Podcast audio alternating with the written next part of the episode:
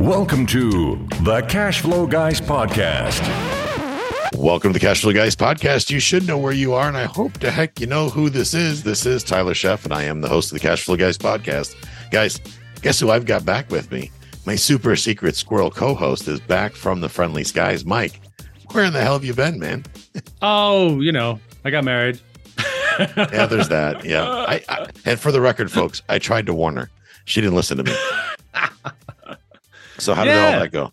It it was pretty fun, man. Uh, this is the first time I've been married, so it was, it was pretty special. but uh, have all your family and friends in one spot, like that was. I felt like an episode of This Is Your Life, right? Right. And um, I'm glad I'm only going to get married once, but then again, it was kind of a nice experience. so There you go. don't want to you go. repeat it, but I do. So I. So just to bring people up to speed, you and I have been talking a lot about small business, service businesses, different investment opportunities. And I want to kind of share some high points of what we were talking about. I believe it was yesterday. We were talking about. So you guys know Mike's an airline pilot, and the airlines are going through an interesting period right now. Those pilots that listen to the show, you guys know exactly what I'm talking about. You got big business and big government uh, in a fist fight. The government wants to have control over what happens with big business. Big business does not want to be controlled. And when you get into these type of fistfights and you're the employee sitting on the sidelines going, there's really not a lot I can do to this, it makes you start thinking. Now, those of you sitting at home, you're, you're probably thinking, well, that applies to me too. And I'm not even an airline pilot. Maybe you work for Ford Motor Company. Maybe you work for, I don't know, Coca Cola. Think about the big brands, Microsoft, whoever it may be, Apple. And uh, what these corporate people make the decisions they make have a direct impact on the employees. Uh, we are in an interesting financial times right now, Mike. We talk about that a lot. A lot of people are nervous, as they should be. Uh, scared would be another way of doing it. And right now, there are some uncertainties in the marketplace that make even people like Mike and I think about a little even deeper about what we do, which is one of the reasons why we like our model, our assisted living model. Um, so lately, Mike and I have been talking uh, about other opportunities, what other opportunities are out there as well that we can bring you guys because we know that maybe real estate or assisted living isn't your cup of tea. Maybe you want to go down a different road. You have money sitting in an IRA, or maybe you have money sitting in a checking account somewhere, and this you want to do something, or maybe you're just tired of the games in Wall Street and you want to have a little more control over your financial future. That's what this episode's going to be about. We're going to start making a I'll call it a what would you say, Mike? A moderate shift as far as our content. Well, we're going to talk about cash flow. Yep. Cash flow businesses, cash flow real estate, everything cash flow. That's right. Uh, I mean, especially now, you know, Tyler talks about the airlines are kind of the canary in the coal mine. they are. The, the canary is starting to sing. That's right. And I'm sure a lot of you out there know your particular business, your particular industry, whether you're W 2 or, or self employed. Things are getting a bit shaky, which is why today I'm glad to have uh, Greg Mohr on to talk about other options to have a side hustle. We don't we don't talk about hey quit your job and go start your own franchise, quit your job to do anything. Do it in small steps. And right, right. now, unemployment supposedly is very low. This is a good time to start that side hustle to get that second, third, fourth uh, source of income. I'll Absolutely. be honest. Um, you know, my airline is um, starting to cry uncle. So the first thing I do when I wake up is like, oh crap, how do I how do I make money outside of my W two? I need to make more, more. That's right. So this is a very, very important time, very important topic uh, to discuss this. So, Greg, I'm so, so happy to have you on here. I know nothing about franchises. I've always been curious about it, and I I think we're going to get a lot of good value out of this. I agree. Thank you for Well- having me, Mike. Tyler, I appreciate it. Welcome, Greg. So you're the uh, you're the owner of, of Franchise Maven, and what you are is essentially the the middleman, the broker between the franchisee and the franchisor. Correct. Correct. Potential franchisee and franchisor. Yes, sir. So, so let's say I'm a guy that, let's say I'm the guy that owns five guys. I'd probably be twice as fat as I am now because I love that restaurant. But uh, I own five guys and I want to expand my business. I come to somebody like you and Greg, you sit down with me and look at my business plan. I imagine we have a conversation and then you, I bring you on to uh, help me through the process of finding franchisees. Is that, is that fair? Pretty darn close, Tyler. Okay. Uh, Well, fill, we it, get fill me in. Yeah, so we work with, I simply work with about 500 different franchises. So if you want to uh, narrow down to to five guys, what five guys will do is they'll get me on a, a webinar. We'll get on some one-on-one talks, and I'll get to know them, um, not only the business plan, but you know who makes a successful franchisee in the five guys operation. What are specifically they looking for in a potential franchisee? What do they have have to have financially, and what does their background have to be? Uh, do they uh, do they want to? Uh, this five guys wanted to do it full time. Was it okay to do it semi passive as a side hustle? All that information I'll get to know, and then I'll go out and look for people that meet their qualifications, and then do the introduction. Nice. Interesting. Go ahead, Mike. Uh, Greg, I, I just kind of, as part of the introduction, I was reading your bio. So you're you were an electrical engineer for, I assume, a large corporation at one point. Motorola Semiconductor. Motorola Semiconductor, yes. Motorola. Okay, that's Oh, a little yeah, Motorola? pretty large. Yeah. That's not- so uh, I guess tell me. It sounds like from your bio that you started uh, with Taco Bell's as kind of a side hustle while you were still employed with Motorola. How was that? Okay, so backing up a little bit, in high Oh. school, back in my day, uh, most people went and got jobs at fast food places. So my fast food place of choice just happened to be Taco Bell. Uh, for some reason, they said yes, and they took me on. So I moved up in that organization, and unbeknownst to me at the time, as I was moving up, the Taco Bell that I was working, and then I eventually managed that one and managed a few others throughout the Sacramento area. A lady by the name of Kathy owned about 50 of them, and she was a master franchisor. So that was my first foray into franchising at that point in time. What is a master franchisor? Ah, so a master franchisor, there's a couple different types of franchise you can go. You can start with a single unit, which is what most people do. On that, you can go an area developer, which is you pick up your entire city. So, uh, Tyler, for instance, Florida, maybe you pick up all of Florida as an area developer. As an area developer, then you develop, if they say there's 10, tori- 10 territories in Florida, you develop all 10 of those. Use your money to build them up. You manage them, you take care of them, you get all the cash. As a master franchisor, you buy all 10 territories. Oh, One of those oh. territories, same thing as an area developer, but one of those territories is going to be your pilot unit. That is where you are going to train new franchisees. So you're going to be the right hand person of the franchisor. You're then going to sell the other nine territories to other franchisees. Now, those territories you'll get at a discount. Generally, let's just say, for instance, they sell for 20,000. Franchisor will give them to you for 10,000 each. So you'll pick them all up. Uh, and then what you'll do is then sell each one of them for $10,000 each. Or, uh, excuse me, you'll pick them up for 10,000 each. You'll sell them each for 20,000 each. So you'll sell nine, pick up 180,000. As you're picking those up, uh, you then you get that money back on that. So you get about usually half of the franchise fee itself. You'll then train those people at your pilot unit.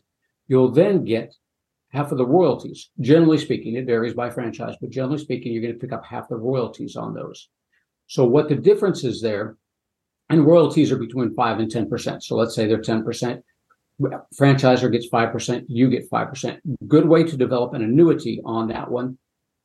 And you, as opposed to being an area developer, you're not using all your money to develop each one of those. So if you had to build uh, nine, you know, 10 five guys all by yourself, that would be a big investment. Now you only have to build one five guys. Somebody else, maybe nine other people, builds the other nine five guys. So they're using their money. You don't get as much, but you don't put as much into it. And now you've got an area that's yours. Uh, and it's a good way to build up an empire. And then you've got that continuous annuity stream from those nine other franchisees. wow. So it's kind of like a like I hate to use the term, but it's like multi-level marketing, but but without the gimmicks. it's like multi-level marketing, what it was supposed to be. Yes. That's fascinating. Yeah, I've got a billion questions. So we all know that like McDonald's owns the real estate, but is that the same among all like fast food industries, five guys, or is the model different? Model's generally different. Generally oh. speaking, you do not own any real estate. Generally, if you're going with the brick and mortar, so we're just talking brick and mortar franchises here. We haven't even gotten into the service industry yet. So just the brick and mortar types. Generally speaking, they don't have you purchase the real estate. It keeps the investment level down. You will get a lease, get the location, get a lease for it. And with a great franchise system, you're always looking for them to pick out the real estate for you, to find two or three locations, and to do the lease negotiation for you because you're generally not an expert in those sort of things. But it's all lease, Mike. Nothing as far as purchase, as far as land, you can, but in general, it is not. Oh. Wow. That's interesting.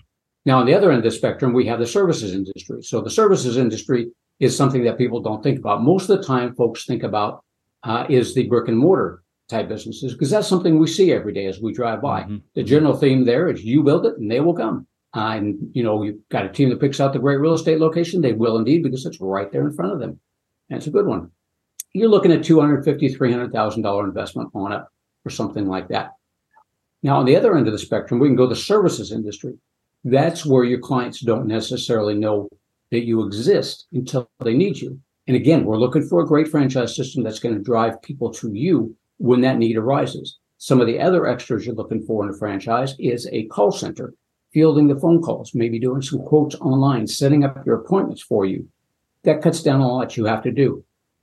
150,000 total investment, give or take on something like that, small office, work from home. Uh, so it's very doable. And it doesn't matter which one you get into, the brick and mortar or the services industry, the amount of money you can make is generally, on generally speaking, is about the same. You can go either really? way with that. Really? And you can do semi absentee either way on that side hustle. One of the trends I'm seeing, I've been looking at service businesses a lot lately, and it actually happened to me. One of my buildings, I needed to have, uh, I'm trying to think why I needed Roto-Rooter. I think there was one of the sinks was stopped up, and my handyman has flaked out since COVID. He wasn't available at the time, so I needed to get a plumber out there. I went through the phone book. I, I have three plumbers that I keep on standby for this particular property, not just because I believe in redundancy. And it's the one I love, the one I, I like, and the one I really just tolerate. I couldn't get a hold of anybody. Meanwhile, I've got a, a tenant that's got an issue they can't you know, whatever. They have a plumbing problem. They got a blockage in the sink. And I'm thinking I'm not going to have flooding if this doesn't stop. Lady's not too swift. She'll keep washing her hands in the sink until her feet are wet. Uh, I wound up going with Roto-Rooter, which is a franchise. So I typed in uh, sink sink clog at Tarpon Springs, which is probably the perfect thing they were looking for. And then I get I get in the funnel, right? And I get Roto-Rooter and a couple different flavors of Roto-Rooter. Well, at the end of the day, I paid nine hundred dollars to have my sink uh, scoped, you know, to get that done, which drives me crazy because, you know, I was thinking, my God, that's like a hundred dollar repair from a handyman or maybe 300 from a plumber, but it wanted to be 900. And I was thinking to myself, it's like, well, I wonder how much the guy that did the work had to pay because I'm sure he's a franchisee because I'm sure Roto-Rooter, the guy that owned Roto-Rooter didn't show up.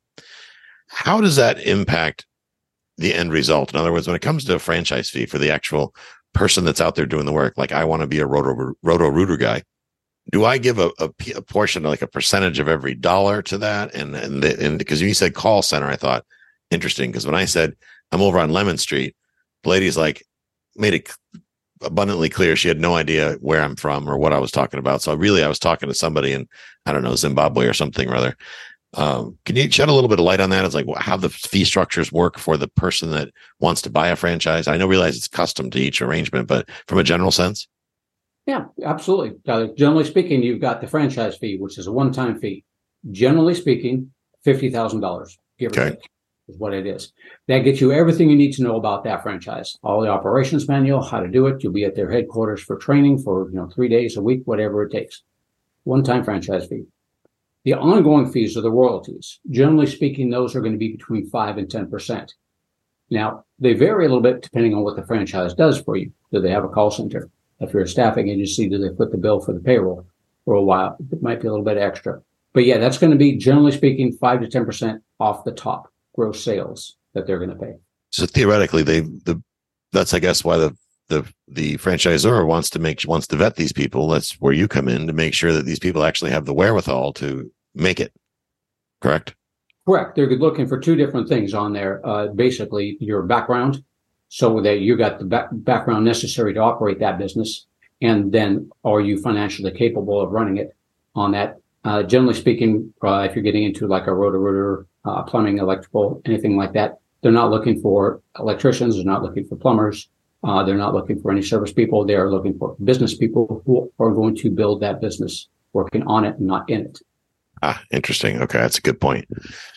Um, one of the things that we've implemented, like for example, our model is we build We take single family houses, we convert them to assisted living facilities, and then we rent the facility to an operator. Similar structure to what you're talking about. They come in and the, the operator becomes our tenant, in this case, the franchisee. We are not a franchise. That's not how we're structured. But one of the stopgaps we put in place right away, because Mike and I have this conversation, running an assisted living facility has a lot of challenges, has a lot of licensing licensing requirements. So let's be honest, we're providing care to human beings. So we want to make sure there's a certain level there. And Mike and I lacked that experience. So one of the things we did is we brought in a consultant, somebody like you, that goes out and finds that tenant for us, has that real estate experience, but more importantly, has the business experience to the model. In other words, the our consultant has been running assisted living facilities for 25 years in two different countries, currently owns three other facilities, and is a, a licensed real estate agent. So for us, that be, made success as far as what we're doing very simple. So I can see what you're talking about. If I'm a, a franchisor and I have somebody like you in the middle, help, helping me vet these potential franchisees, essentially it, it, can be a home run if structured properly. Is that really? Am I, am I correct in thinking that? Yeah, absolutely. Absolutely, Taylor. That one thing that the franchisor won't have to do, uh, they don't all do this, but they won't have to do any marketing or advertising for franchisees if they go with uh, with myself. Or in my case, we have a consultant organization I belong to, the IFPG. So that's one less thing they have to do is go out and market and advertise, and then use their people uh, to go through the preliminary uh, process of it, which is what I do. They still have a franchise development person that'll turn them over, that'll walk them through the steps partway but it cuts out a lot of their overhead expenses when they have uh, used consultants or broker organizations. That's fascinating. I like that. You have a question, Mike? Yeah, tons. Um, Greg, from your bio, going back to that again, it sounds like so you were an electrical engineer for Motorola, and you had the franchisees kind of on the uh, franchises on the side. And I know you talked about you got laid off, and that's when you started building your franchises. From your story, I, I don't know if that's correct or not can somebody start a franchise with a side hustle with you know fifty thousand dollars? Is that something the time commitment is, is that's will that fit, or do you need more time? You that can fit. So generally speaking, when you're looking at the uh, uh, at those semi-absentee franchises, Mike, you're looking at about ten to fifteen hours a week. What your role is going to be is to manage the manager and manage the profit and loss statements on that. So yes, I have quite a few people They'd either have other businesses or they're keeping their corporate jobs and they're looking for something to do as a side hustle uh, for various reasons on that, but it is very doable. 50,000, uh, it's doable. There's a few of them out there. I would say you're probably better off, uh, you know, if you've got a hundred or $150,000. Uh, it doesn't mean have to be cash. Uh, SBA loans are good. We do a lot of those, and we have uh, people that do funding for franchises all the time, which is real simple and easy to do. But 50,000 is doable. 10 to 15 hours a week is what you're going to be looking at as far as the time commitment. Wow. That's interesting. So, Mike, for you and your your constituents, airline pilots and people like that that already have a, a great primary job, but you know, coming up with 50, 150k isn't rocket science. I mean, you guys make great money, and you only got to put, let's say, 15 hours, give or take, left or right, doesn't matter, into the managing of the managers well, that's that sounds pretty awesome. That's interesting. Greg, do you see a lot of franchisees come to you as like their partnership, like Joe and Bill come together as a partnership to start a franchise to you know share their resources? Yes, yeah, people partner all, uh, quite often on that. Um, I've got probably two or three of them at this very moment who are who've been friends since high school or just started becoming friends uh, and they they pulled all their resources together and they're looking to get into a business. Uh, pretty pretty easy to do, except for uh, scheduling and trying to get everybody scheduled uh, yeah. at the same time. About, about the only challenging part. Otherwise, yes, very doable, Mike. So I'm a guy that's got 150k sitting in the bank doing nothing, and I'm looking to change direction in my life or whatever. I come to you, what's the next step look like? Do we have a conversation about if I don't know what franchise I want, I'm having a tough time deciding. Do I want to open a Burger King or do I want to own a, I don't know, a, a ServPro or something like that?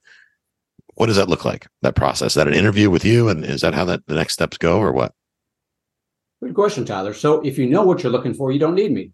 Right. You only come to me when you don't know uh, exactly, or maybe you just want some help in going through it because you've never gone through it before. So, first step in the process, the very first phone call that I have with people when they schedule time with me is I ask them about themselves. Tell me all about yourself. Ask me anything you want about franchising. Ask me anything you want about myself. I want you, Tyler and Mike, to be comfortable talking with me and feel comfortable enough with me to then go on to another phone call after that. So that's the very first phone call.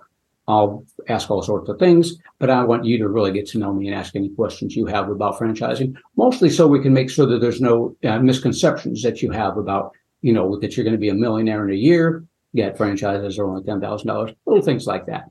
Uh, Tyler, do you have a question? Is there a reasonable explanation or expectation? Somebody that puts that 150K in I realize it's probably very specific to the actual franchise. Like a Burger King, you should expect X in certain market, and if you're going to shine, have a shoe shine franchise, you'll make X. But is that something you can also help with too, or do you look at the? Do you take? Do you get that information from the franchisor? For example, I come in and we decide that maybe I want to be in the restaurant game, and I've worked in restaurants all of my life, and I have this nest egg set aside. I got this 150k can you guys can you sit down with us and or sit down with me and say okay based on your 150k and the fact that you've been an executive chef for 10 years you could probably expect to get this kind of return on your money. Is that reasonably how it goes or is it kind of like how does that work? Great question tyler. That is the one thing that everybody, everybody wants to know is how much can i make? No i cannot do that because the federal trade commission regulates ah, that.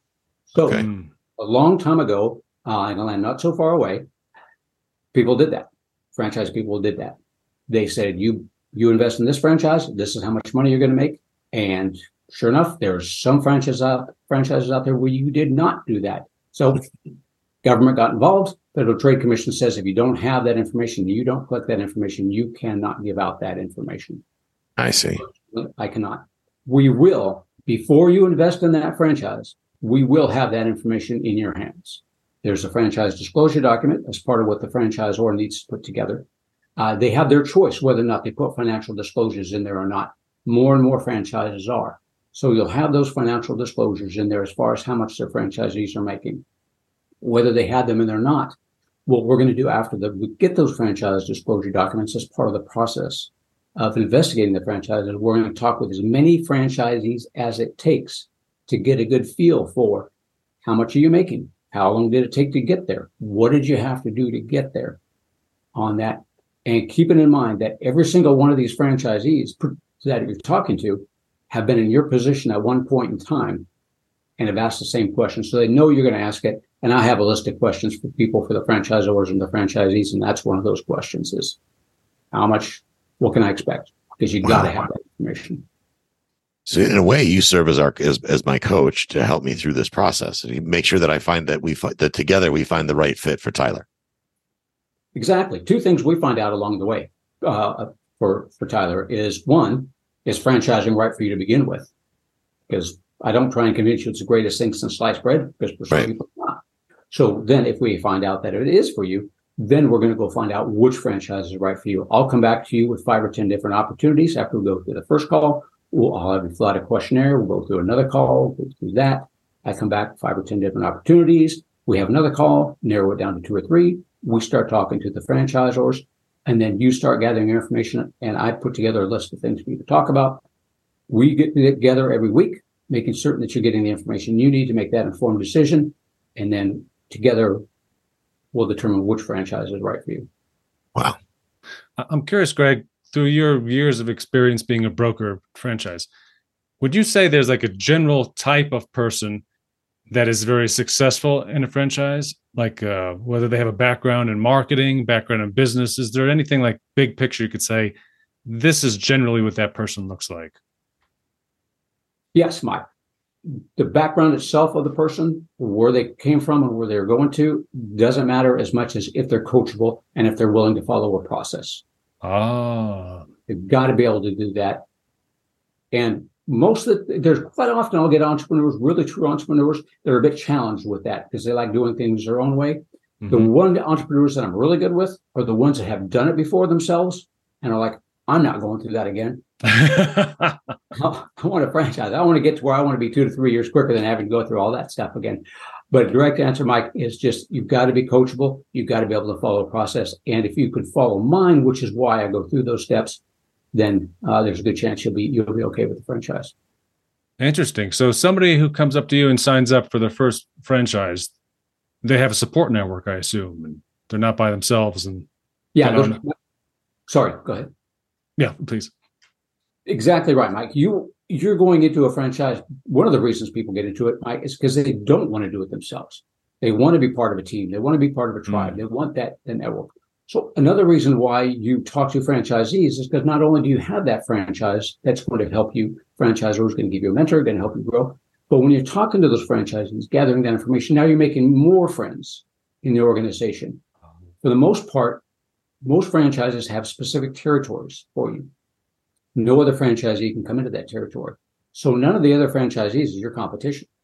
You're all building up that brand together as a team on that. So that's one of the reasons why people come to me is they want to be part of that team. They want to have that support network. So they're never wondering or guessing, what do I do next? Oh, wow. That's, that's, that's tremendous. Wow. So, so I assume most people want to start in wherever they're living in their hometown, or how does that work? Like, I'm in Salida, Colorado. If there's another franchisee also in this town, do I have to pick another region, or how does that work? Ah, perfect question. Uh, so a couple things we didn't gone, we haven't gone over yet. One is when you come to me, Mike and Tyler, I'm free. My services are free. Franchisors pay me a referral fee. A referral fee, so there's no charge to you for my services. What you're going to get from my services, Mike, is that you're never going to have a franchise in front of you that doesn't have a territory in your area. So that's one of the things I do for you is that when you start telling me this is my criteria, this is what I'm looking for in a franchise. On that, I want a McDonald's, or I want a, a service industry, I want a Mr. Sparky, I want a Benjamin Franklin Plumbing. I go out and I check and see do they have territory available in your area? The franchisors would really prefer and it's kind of mandatory mostly, is that you get a franchise that's within about 30 to 60 miles of your zip code. Because oh. they want you to be that name and face, the local owner of oh, that franchise. Oh, yeah, that makes sense. like that. So it's not like a corporation because now you're the local owner. You belong to a big organization, but you're the, the name and the face. So people say local small business owner on that. So when I bring franchises to you, I will have already checked a couple things. One, is that franchise available in your area? Two, will that franchise work in your area? So some of them won't. If they're looking for, uh, you know, household incomes of 100,000 and they need 200,000 people or more, and I say I want to put a franchise in Lincoln, Missouri, they'll say nope. You know, your territory would have to be, you know, 100 square mile radius for you to get that many people within there. So we make certain that it works in your area and I make certain that it meets your criteria. And then I also know that that franchise are looking for somebody like you. Wow. You, so you guys do all the market research. Correct. The franchise is going to do the market research on the viability of the uh, proper demographics. They'll have that already done up front. And then I do the research on your background, what you look like, what the franchisor looks like, how well they're doing, and then everything comes together. Wow. Nice. So in that case, like for example, in Key West, if somebody, if I call you and say, Hey, I want to start a chimney sweep service in Key West, you're, you guys are probably, if you represent a chimney sweep company, you probably already know that there are like six chimneys in the whole city. and chances are there's not a franchise available for that. But in Salida, Colorado, where, you know, it snows all winter, different story. Very true. Exactly right. Exactly. Interesting. What about financing? I know SBA is out there. Does SBA get involved with finances and whatnot? Yeah, we have uh, people that are uh, First Financial. It's one of the groups we work with it, with SBA loans, and they're they're wonderful on that. So with the uh, with the funding, the the people that we work with, and we've got a couple different groups. Guidant uh, as one, uh, and Trends, Tennant Financial. There's a few different ones. They do franchises all the time, so the franchise has already got a proven record of success. So that part's good. So it just comes down to your credit, basically, is all it comes down to. Uh, SBA loans we can generally get in about three weeks or four weeks. Uh, that's pretty easy. If you go with the, with the services industry, uh, you go with the SBA Express loan, you're probably putting down on a 150,000 loan, you're probably putting down $20,000 or so, uh, 150 give or take. Uh, once you get into the build out and you're doing the the other ones, you're probably going to go with a seven A loan on that. Uh, it's going to be slightly more complicated, slightly longer on that, and they give you the money as it's needed, probably about twenty percent down. Uh, which, or yeah, I think it's around twenty percent down is what you're looking at on that. But uh, many different ways. 401k plan. So you've got a 401k plan from a previous employer. You can do a rollover into a self-directed 401k, so you don't right. have to go into debt on that one. Uh, that's what I did when I started my business on that. Uh, that's a good way to do it. Uh, whether you go with, you know, using your retirement money, go ahead, Tyler. Well, with the 401k, there obviously with the self-directed IRA, I'm, I'm sure this is the case. Tell me if I'm wrong. There, there's a certain amount of hands off you have to have. So is that where the limited time options come in? For example, the hands off type franchise? You know, with the uh, self-directed 401k, that doesn't make any difference because that's only going to be your money. So you can do what you want with it. The only caveat to that one is that it has your corporation that you create. It has to be a C corporation because you're going to be buying stock in your oh, corporation I see. on that. So that's what I do with mine. So I made a Mohr Inc. Very original name there. Uh, I created that and opened up a Mohr Inc. checking account, and then I just and they you know the the company that does it, uh, they do everything, all the work for you. It costs five thousand dollars to get it all done, but they do all the work uh, for you. Create the C corporation, make sure your documents are all in order, but you just take that money from that uh, 401k self-directed plan or IRA self-directed plan, roll that over in 401k self-directed plan, and just transfer that money into your C corporation checking account, and then you write yourself out a stock certificate for that. So many benefits, very personal opinion about whether or not you want to use your retirement money for that. So it's how everybody does it. Once I got enough money accumulated in there, uh, my tax guy said, you got it. You need to move over into something else now. So basically, when I dissolved that one, then all that money that I had in the checking account just went in tax free back into that 401k plan because I'm just buying back stocks from that. So some good points, some bad, uh, some sure. bad points. You know, using uh, your retirement money. Uh, definitely get with your your tax person, or I have I work with CPAs and funding people and franchise attorneys all the time. So I got plenty of people I can send send over your way. Wow, that's fascinating. Mike, uh, parting questions before we have to wrap up here. I I do. So the other end of the whole business cycle.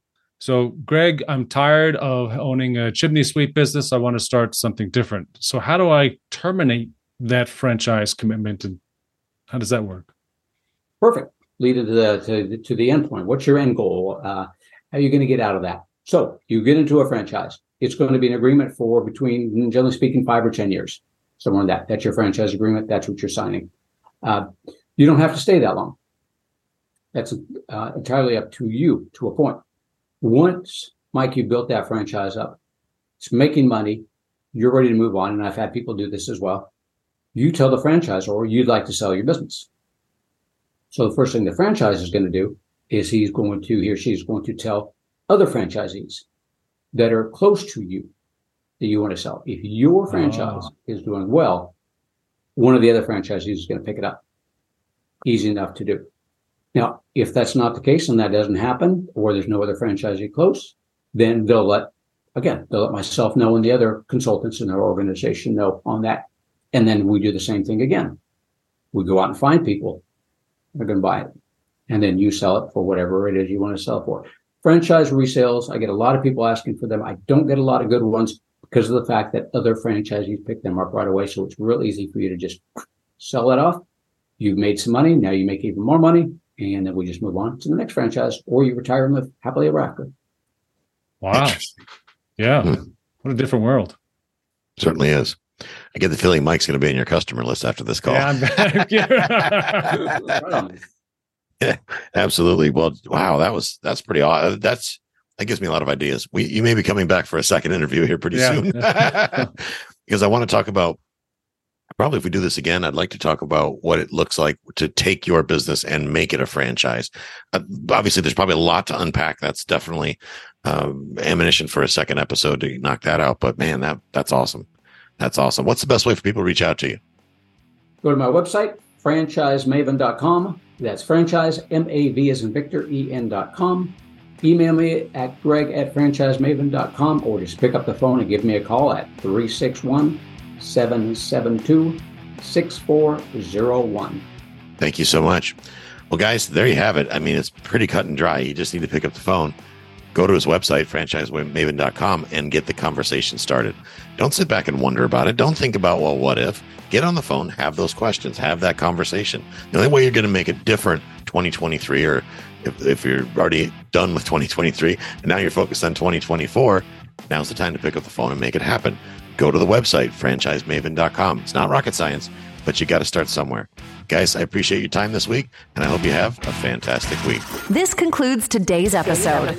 You don't have to wait till the next episode to learn to earn. Head over to cashflowguys.com and contact Tyler and his team for more powerful tips and ideas so you can start generating multiple streams of income and escape the rat race.